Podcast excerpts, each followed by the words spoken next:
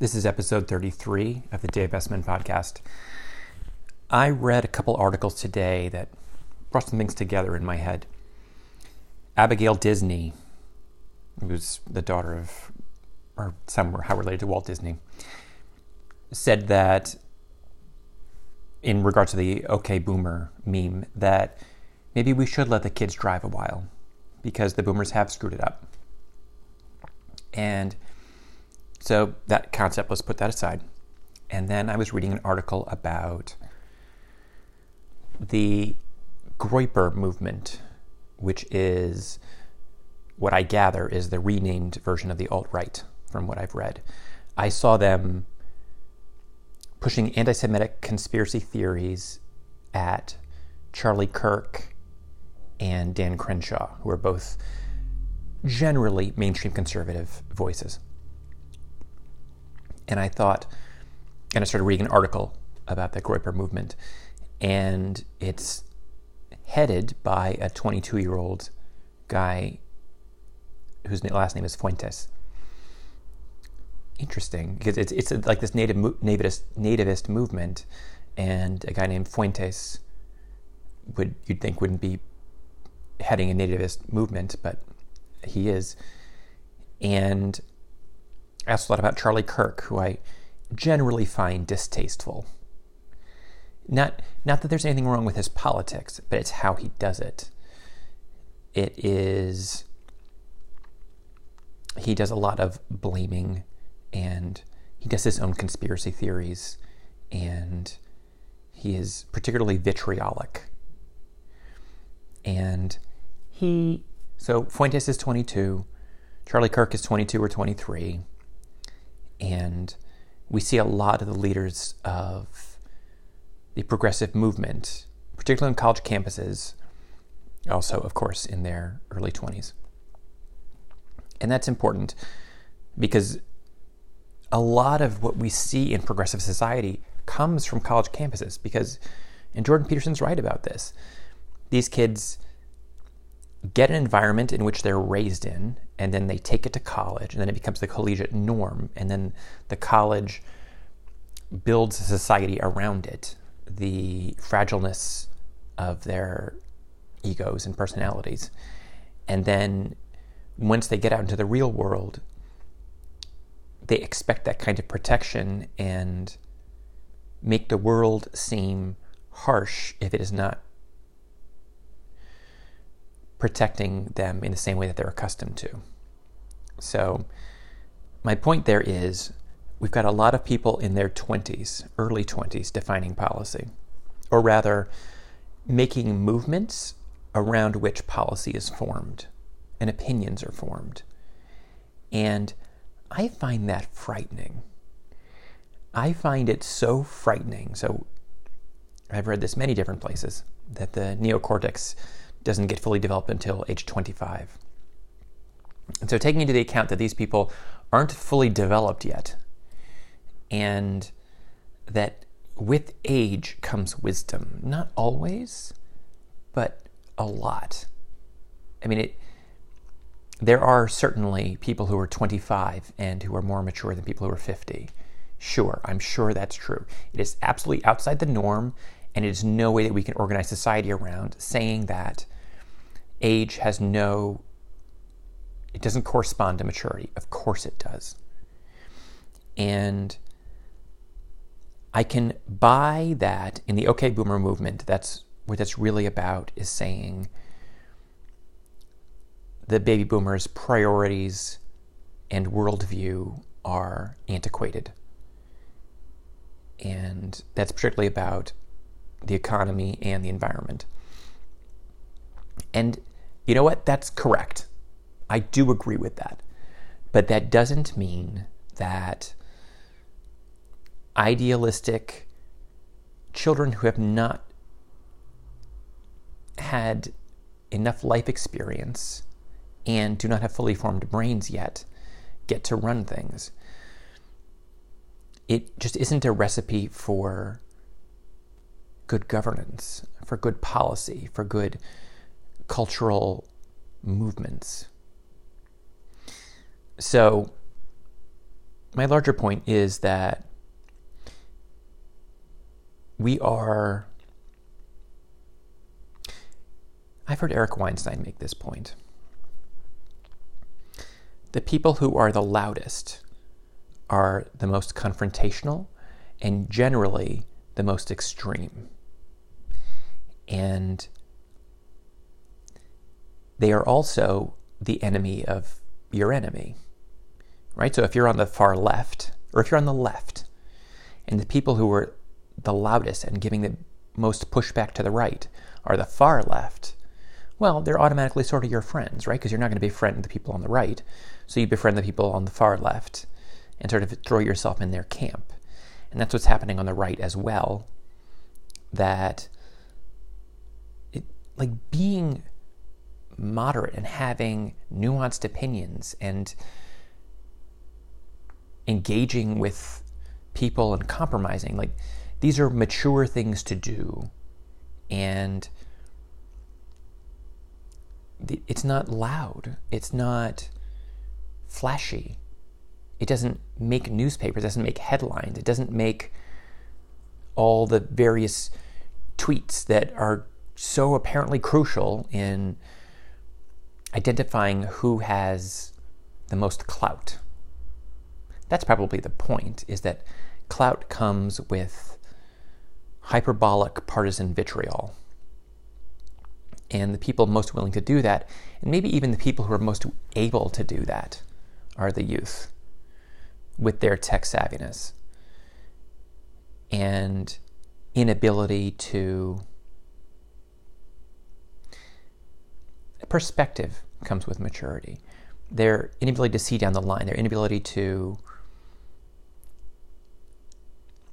And also, let's throw this in we've got all these echo chambers, people who don't have to talk to anybody they disagree with.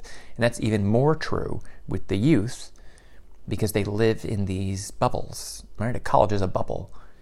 And having to work alongside people who you disagree with or meet them, or if you can live a, in a world where most of your communications are online and you can A, treat other people like two dimensional cardboard objects who disagree with you, but B, only engage with the people you agree with because that's just something that social media allows. On Twitter, you only have to follow the people you want. I heard this, which I thought was funny. One of the reasons the liberal media was so sure that Hillary would win in 2016 was that, or rather, how they became so um, insulated was that left leaning reporters only followed each other, whereas right leaning reporters followed everybody. And so they built their own echo chamber and were unwilling, unable, or just didn't hear things that contradicted them, contradicted their ideas, and that might be part of the reason nobody saw it coming. Not that it wasn't razor thin. I've told this story multiple times. I remember standing in line to vote on um, November 8th, 2016. And I was reading an article that said, Will Hillary Clinton win by landslide or just win? Those were the only two options that the article covered. And I don't remember what it said. I mean, it pointed to a relatively large victory, but not necessarily a landslide, is my recollection. But to the extent that people are siloed, and we're increasingly siloed, and that's part of what technology does. Technology does all of these things. It it exacerbates so many existing problems that I don't it, that we ju- we just have to live with it. I don't know the way around it. I don't know if we'll find one. That it's impossible because it's really people that are the problem. People need to become deeper. People need to look for nuance. People need to escape their idea silos. People need to be more empathetic on both sides. And there's no scenario where that's going to happen. We're, we're getting farther from that. People are becoming more shallow. People, there's, I've, if we look at how media is distributed, right? For a long time, it was the written word, books. And that allows for a ton of nuance. We get to explore an opinion and it's explained in detail. And then radio came along. Generally, still a lot of detail. I mean, I'm comparing it to social media eventually, but less than a book, less than a well written article, because things had to fit in. Well, the extent to which we shorten the medium. Right, a book is several hundred pages. An article is, who knows, 10 to 100 paragraphs. And then radio is, a segment is, who knows, five minutes, half an hour. It's a great thing about podcasts is that they're sometimes several hours long. It's a, that's why that's such a great medium. But then we went from radio to television, and segments were even shorter. And this also came about as we commercialized the news. For a long time, the news wasn't a profit making center, it was just a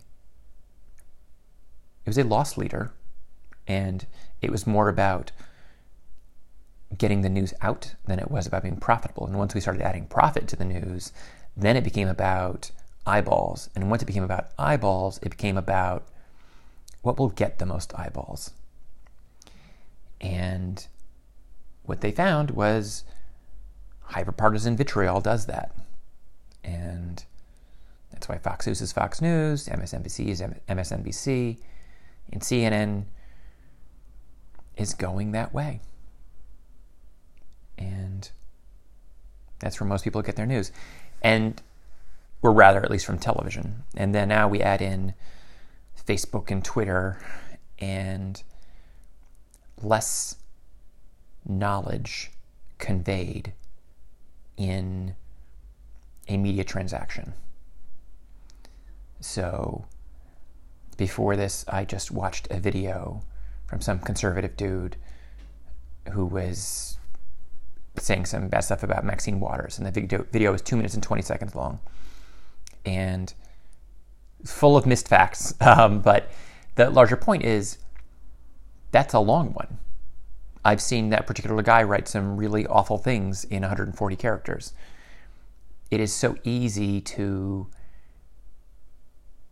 misrepresent, add no nuance, and be so. Mm, present such a narrow minded perspective and consider that a full idea, a full media piece that is given to others. And in the course of, I've read this that people read just as much as they used to. As shocking as that is, it just happens to be a lot of Twitter and Facebook. Meaning, in terms of like words that people read per day, whether it be the books or the newspaper, I find that shocking and I find that hard to believe, but I read it somewhere. That doesn't make it true. It just means I read it. But it is representative of the fact that we can get all these unnuanced opinions and feel like we're getting something when it's just not deep. And that shallowness is killing us. That shallowness allows loud people with unnuanced opinions to seem like they're valuable, to seem like they hold a legitimacy that we should listen to. And that's why Charlie Kirk and I think it's Adam Fuentes. I should probably have that right before I say it in the podcast, but nobody will hear this. And the kids on college campuses, they feel so justified because they live in a world where justification is optional. because nuance is optional. Telling the full story is optional. Thinking things through is optional. And that can go into their own opinions too. A third wave feminist doesn't have to think about the things that they disagree with. An alt right guy doesn't have to think about the opinions he disagrees with. They don't. Moderating your ideas is what mature people do. And